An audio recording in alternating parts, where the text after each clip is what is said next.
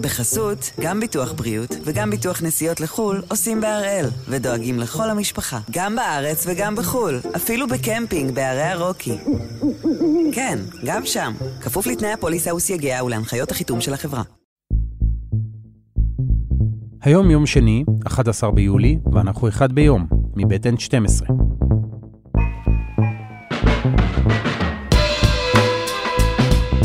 אני ירון אברהם, ואנחנו כאן כדי להבין טוב יותר מה קורה סביבנו, סיפור אחד ביום, כל יום.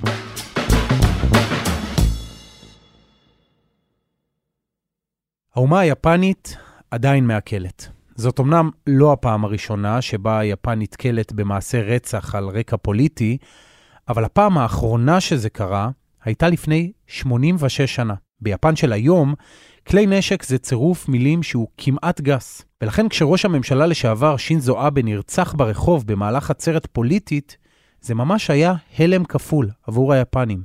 כי שינזו אבה לא היה עוד ראש ממשלה, והסיפור שלו במידה רבה הוא גם הסיפור של יפן המודרנית. מה היא היום וגם מה היא לא. אז הפעם אנחנו עם חייו ומותו של שינזו אבה. שלום קרן בצלאל, כתבת דסק החוץ. שלום, ירון. תראי, קרן, התנגשות היא תמיד אירוע מטלטל ומפתיע, אבל כשמדובר ביפן, והאדם שמתנגשים בו הוא ראש ממשלה לשעבר, ובנשק חם, זה מפתיע עוד יותר. זה סיפור חריג ויוצא דופן בכל קנה מידה. ואני חושבת שהאבל ביפן הוא אמיתי, וההלם הוא אמיתי, אבל אתה רואה את האפטר שוק, אתה רואה את ההלם בעולם, ואתה רואה את זה לפי התגובות וההספדים שיצאו לאורך כל השבוע. אז הוא כנראה באמת היה מדינאי דגול, ומישהו שהשאיר את החותם שלו על יפן ו- ומעבר לה. עכשיו, בואו נבין רגע למה ביפן אה, מדובר באירוע חריג. כשביקשו בסוף השבוע עיתונאים מהמשטרה ביפן את הסטטיסטיקה של אה, אירועים בנשק חם, הם, לא, לא ידעו, זאת אומרת, אין כמעט נתונים. מדובר על, על בין חמש לעשר תקריות בשנה שרובן המוחלט הן אה, אירועים של, אה, של גנגסטרים, של כנופיות שמשתמשים בנשק שהוא לא חוקי, או ברוב המקרים מדובר באירועי אלימות של, אה, של סכינאות. נשק חם הוא לא דבר שנפוץ ב- ביפן, ובגלל זה התנגשות, במיוחד על רקע פוליטי, היא אירוע חריג ש- שלא יורד מהכותרות ביפן ולא ירד בתקופה הקרובה, ולעניות דעתי גם ישנה את יפן איכשהו. מה קורה שם ברגעים שלפני ההתנגשות? אז אנחנו מדברים על uh, יום שישי האחרון, uh, בסביבות 11 בבוקר. Uh, שינזו אבה, ראש הממשלה לשעבר, וצריך להגיד, מי שנשאר עדיין דמות מפתח בפוליטיקה היפנית, מגיע לנארה. נארה זו עיר במערב יפן. מגיע לעשות uh, עצרת בחירות, קמפיין בחירות, להביע תמיכה uh, במתמודד מקומי, שמתמודד על uh, מושב בבית העליון, שמו קיי סאטו. נעמדים בקרן רחוב, ממש סמוך לאיזשהו צומת, על איזו בימה קטנה ומאולתרת, ומתחיל לדבר.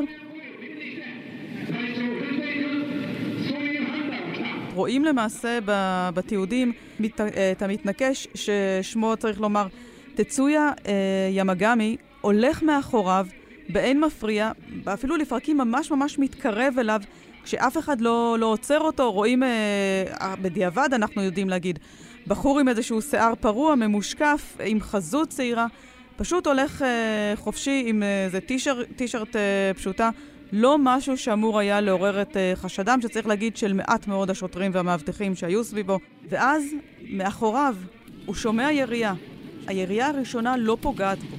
אותו מתנקש, מחטיא את אבה, אבל אבה רואים בסרטונים, בתיעודים שיצאו, עושה איזה פנייה עם הגוף לכיוון הקול שנשמע, ואז למעשה נורתה הירייה השנייה שפוגעת, אה, חלק אומרים אה, בכתף שמאל, חלק אומרים ישר בצוואר, שתי פציעות ישירות בעורק, והוא נופל על הקרקע, ולמעשה מתחיל הטיפול הרפואי בו, שאורך שעות, מנסים לייצב אותו בעודו שוכב על הרצפה בנארה, עד שמוזעק מסוק רפואי, הוא מועבר באופן מוסק לבית חולים, ושם למעשה מנסים להציל את חייו יותר מחמש שעות עד שנקבע מותו. המתנקש נעצר ממש במקום, שנייה אחרי הירי. מה אנחנו יודעים עליו? קודם כל, הוא לא ניסה להימלט מהמקום. זאת אומרת, הוא הבין שהוא בא והוא עושה את המשימה שלו והוא ייעצר אחר כך. הוא בן 41, מובטל בתקופה האחרונה, איש צבא לשעבר. אנחנו יודעים שהוא גר בנארה, בעיר עצמה, באזור של אה, דיור מוזל או שכונה למעוטי יכולת, השכנים מדברים על אה, טיפוס מאוד מעורער, סוג של אה, מתבודד.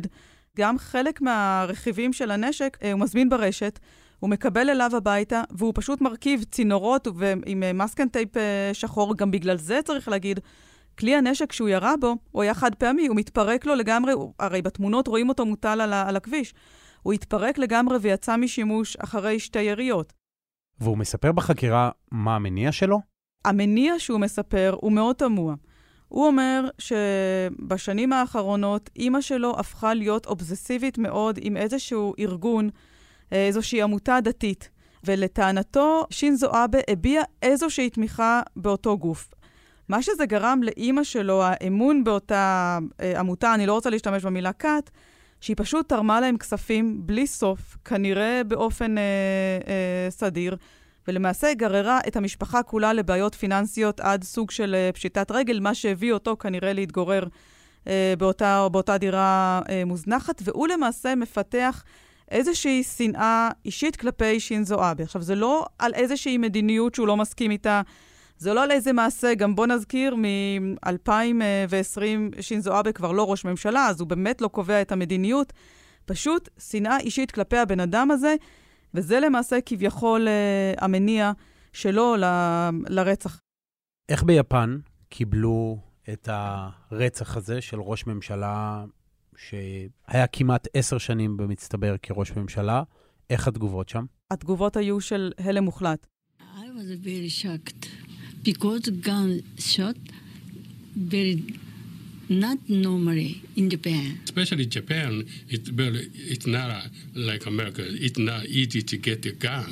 To see somebody uh, shot like that, um, it's going to change the the country, it's going to change the world. אתה רואה את כל uh, הצמרת הפוליטית, uh, חילוקי דעות uh, שמים בצד, ורק מהללים את הבן אדם ש, שבאמת הדמות הכי משפיעה על יפן המודרנית.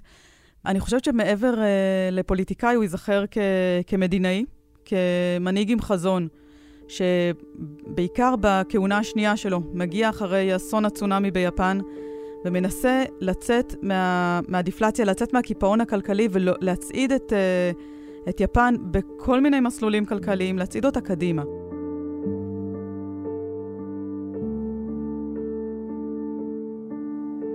אז מה הפך את שינזו אבה למנהיג שבמידה רבה מגדיר את יפן המודרנית? כדי להבין את זה, אנחנו משוחחים עם פרופסור דני אורבך, היסטוריון של יפן המודרנית מהחוגים להיסטוריה ולימודי אסיה באוניברסיטה העברית. שלום פרופסור אורבך. שלום ירון, כיף להיות איתכם. ספר לי על יפן ששינזו אבה גדל בה, יפן שאחרי התבוסה במלחמת העולם השנייה. יפן אחרי מלחמת העולם השנייה במידה רבה יוצאת מדינה מרוסקת. שתי פצצות אטום הוטלו עליה, כמעט כל הערים המרכזיות שלה חרבות מפצצות תבערה, אחוז הרוגים עצום, מיליונים מאזרחיה הם או שבויי מלחמה, או מתים, או פליטים ברחבי האימפריה, התעשייה שלה הרוסה, החקלאות שלה הרוסה, יש בה רעב שהוא רעב אדיר, והאמריקאים כובשים אותה, השפלה שלא הייתה כמוה בהיסטוריה היפנית.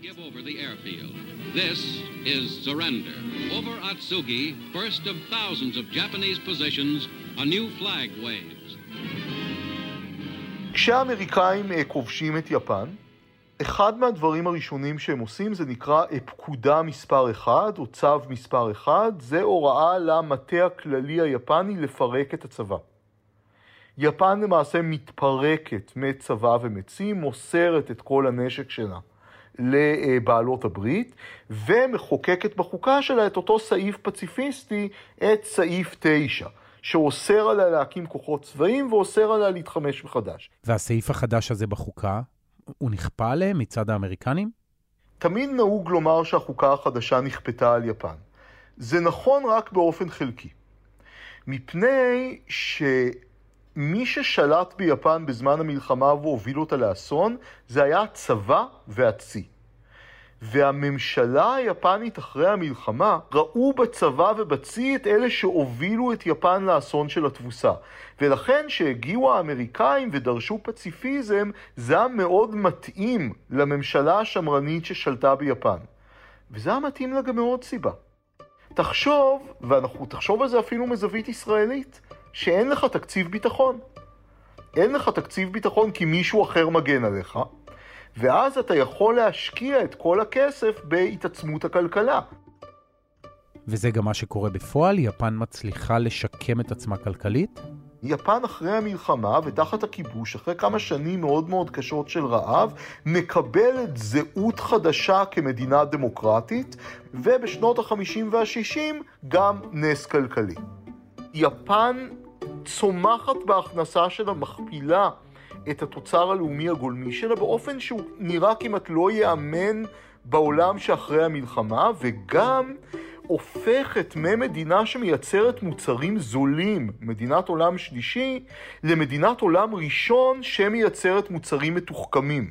אבל היא מדינה שהיא נכה באופן מסוים ברמה הבינלאומית. בעיקר בגלל סעיף 9, ולכן היא תלויה לחלוטין במטריית ההגנה האמריקאית. מעניין, אז אתה אומר שיפן ששינזו אבה גדל בה היא יפן שמצד אחד מצליחה להשתקם כלכלית, אבל היא עדיין תלויה באמריקנים. ובכל זאת, איך מדינה עצומה כמו יפן מתקיימת בלי צבא לאורך כל השנים האלה? כמעט מיד, למעשה בלחץ של האמריקאים שרוצים שיפן תעזור להם במלחמה הקרה ותתרום להגנתה שלה, היפנים עושים סוג של ישראבלוף. הם מקימים צבא שלא קוראים לו צבא. קוראים לו בהתחלה עתודות משטרה חמושות, ואחרי זה קוראים לו חילות ההגנה העצמית. ובצבא הזה לטנקים קוראים רכבי שירות מיוחדים, ולקולונלים משרת ציבור דרגה ככה וככה, אה, כדי שלא יאמרו שזה צבא. ועדיין יש התנגדות מאוד גדולה ביפן להקמת הצבא הזה, בהתחלה יש אפילו ראשי ערים. שלא נותנים ליחידות הצבא לעבור בערים שלהם, כי הם טוענים שזה נוגד את החוקה.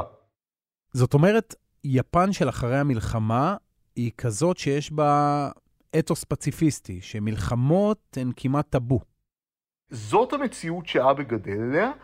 הוא גם גדל לשושלת פוליטית שנמשכת עוד לזמן מלחמת העולם השנייה. סבא שלו היה מעין אחראי כלכלי על סין הכבושה.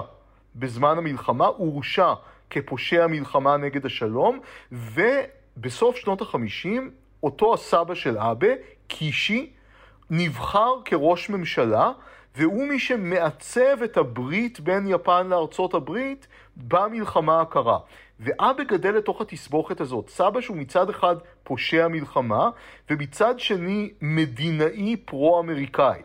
אז אנחנו קופצים כמה עשורים קדימה, יפן, כמו שאתה אומר, עדיין מתמקדת בכלכלה, פחות בביטחון, ואז מגיע לזירה פוליטיקאי שבעצם מהרגע הראשון היה די ברור שלשם הוא מיועד.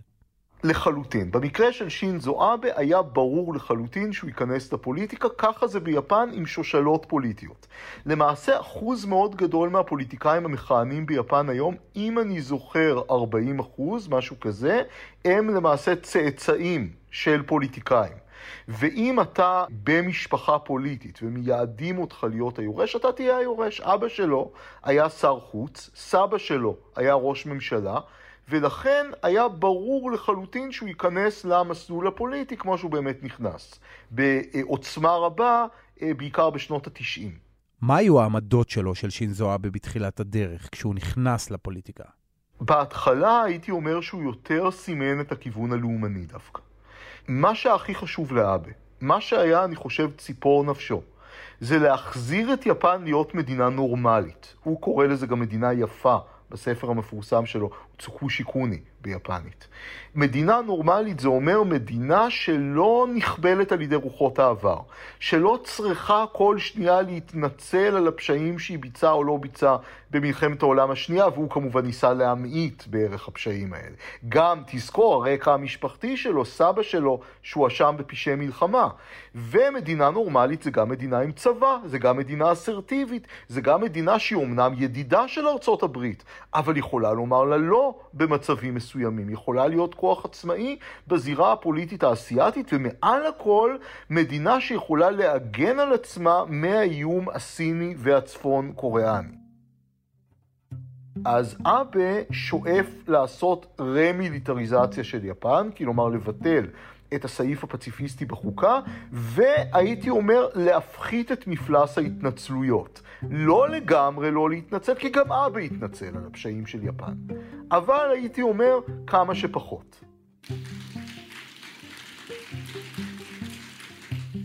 ご列席の皆様、はじめにジョン・アッシュ大使の議長就任をご一緒にお祝いしましょう。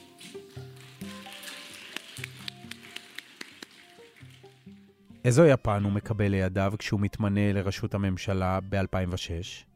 הוא מקבל לידיו בעיקר יפן שהיא במצב כלכלי לא קל. יפן שיש לה בעיות קשות של אוכלוסייה מזדקנת, אה, של כוח עבודה שהוא מאוד מאוד סטגננטי, לא גמיש, ולכן יפן שלא מוכנה לחלוטין להתמודד עם העולם הכלכלי המודרני. ומה שאבה ניסה לעשות זה כתחליף לזה להכניס גאווה לאומית. אבל זה לא עבד.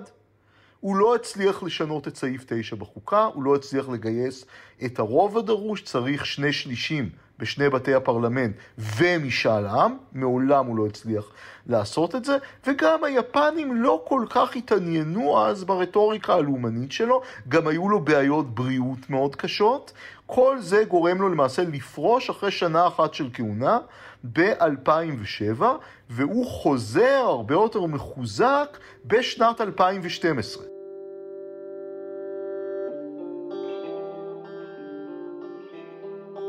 אז אחרי כהונה ראשונה פחות מוצלחת, שינזו אבה לוקח הפסקה מהפוליטיקה, רק כדי לשוב, חמש שנים אחר כך, לכהונה שתהפוך אותו לראש ממשלה שכיהן בתפקיד הכי הרבה זמן. אבל קודם, חסות אחת, וממש מיד חוזרים.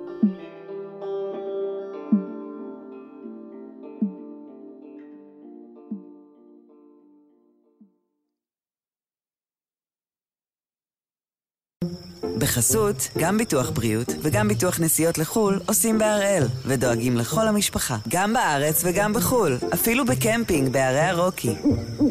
כן, גם שם, כפוף לתנאי הפוליסה וסייגיה ולהנחיות החיתום של החברה.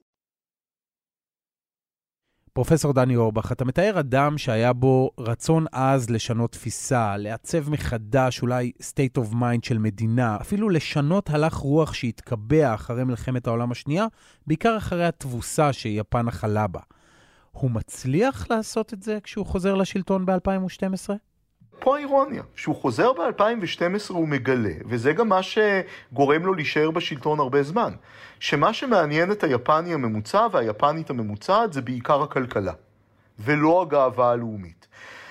ולכן הוא משנה סדר עדיפויות, הוא עדיין הכי מעניין אותו עניין של מדיניות חוץ, אבל הוא מבין שאת הציבור זה פחות מעניין.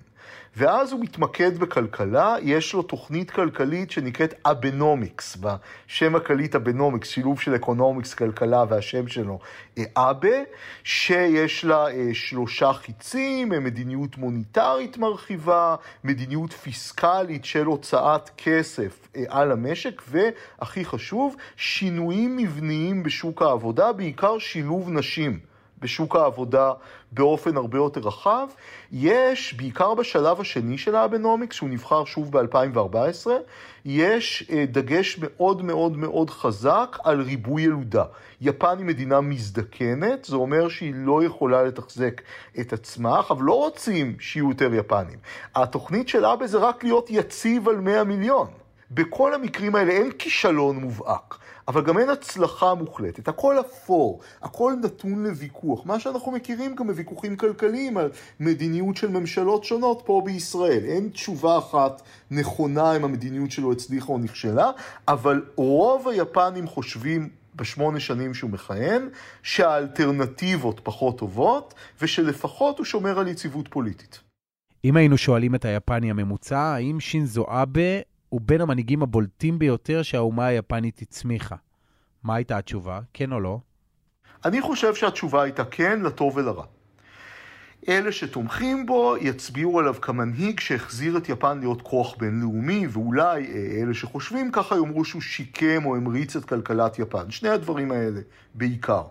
אלה שמתנגדים לו, בעיקר מהשמאל היפני, והייתי מוסיף במיליה אה, של החוקרי יפן הבינלאומיים, שהוא נוטה להיות מאוד שמאלני, גם כן, אה, יש נטייה לצייר את אבא כדמון, כשד, כמין, כמו טראמפ כזה, או בוריס ג'ונסון, של מנהיג פופוליסטי, מרושע, ש, שגורר את יפן לתהומות הפשיזם.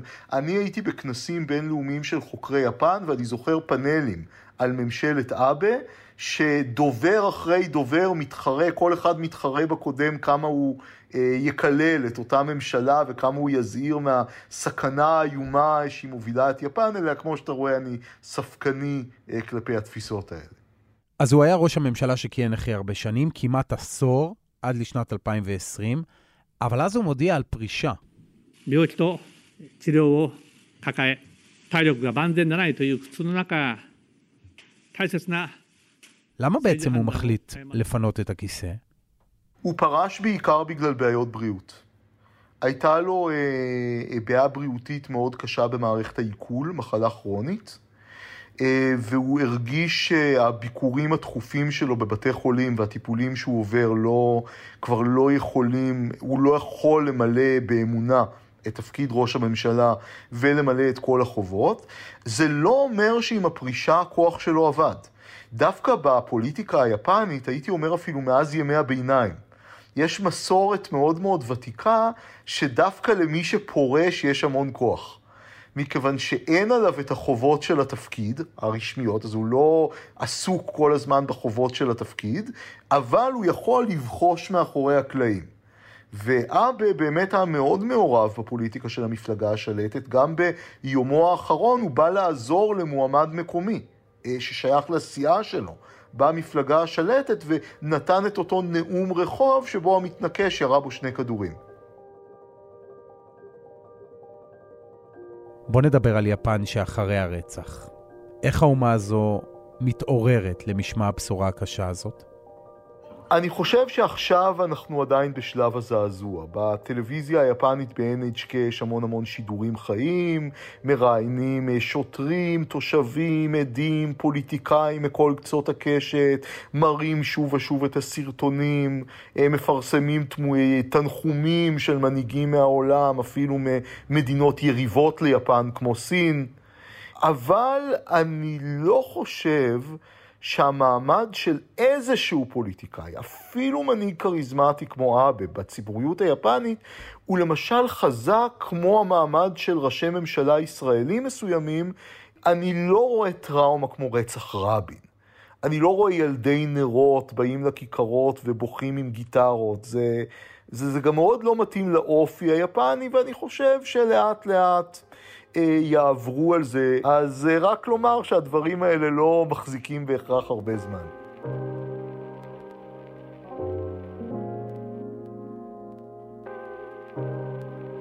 פרופסור דני אורבך, תודה רבה. תודה רבה, ירון.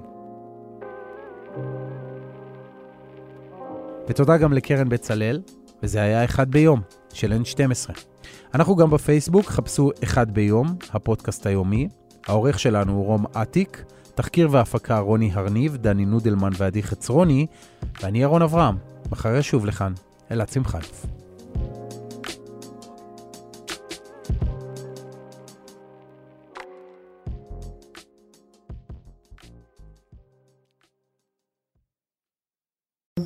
בחסות, גם ביטוח בריאות וגם ביטוח נסיעות לחו"ל עושים בהראל, ודואגים לכל המשפחה, גם בארץ וגם בחו"ל, אפילו בקמפינג בערי הרוקי. כן, גם שם, כפוף לתנאי הפוליסה וסייגיה ולהנחיות החיתום של החברה.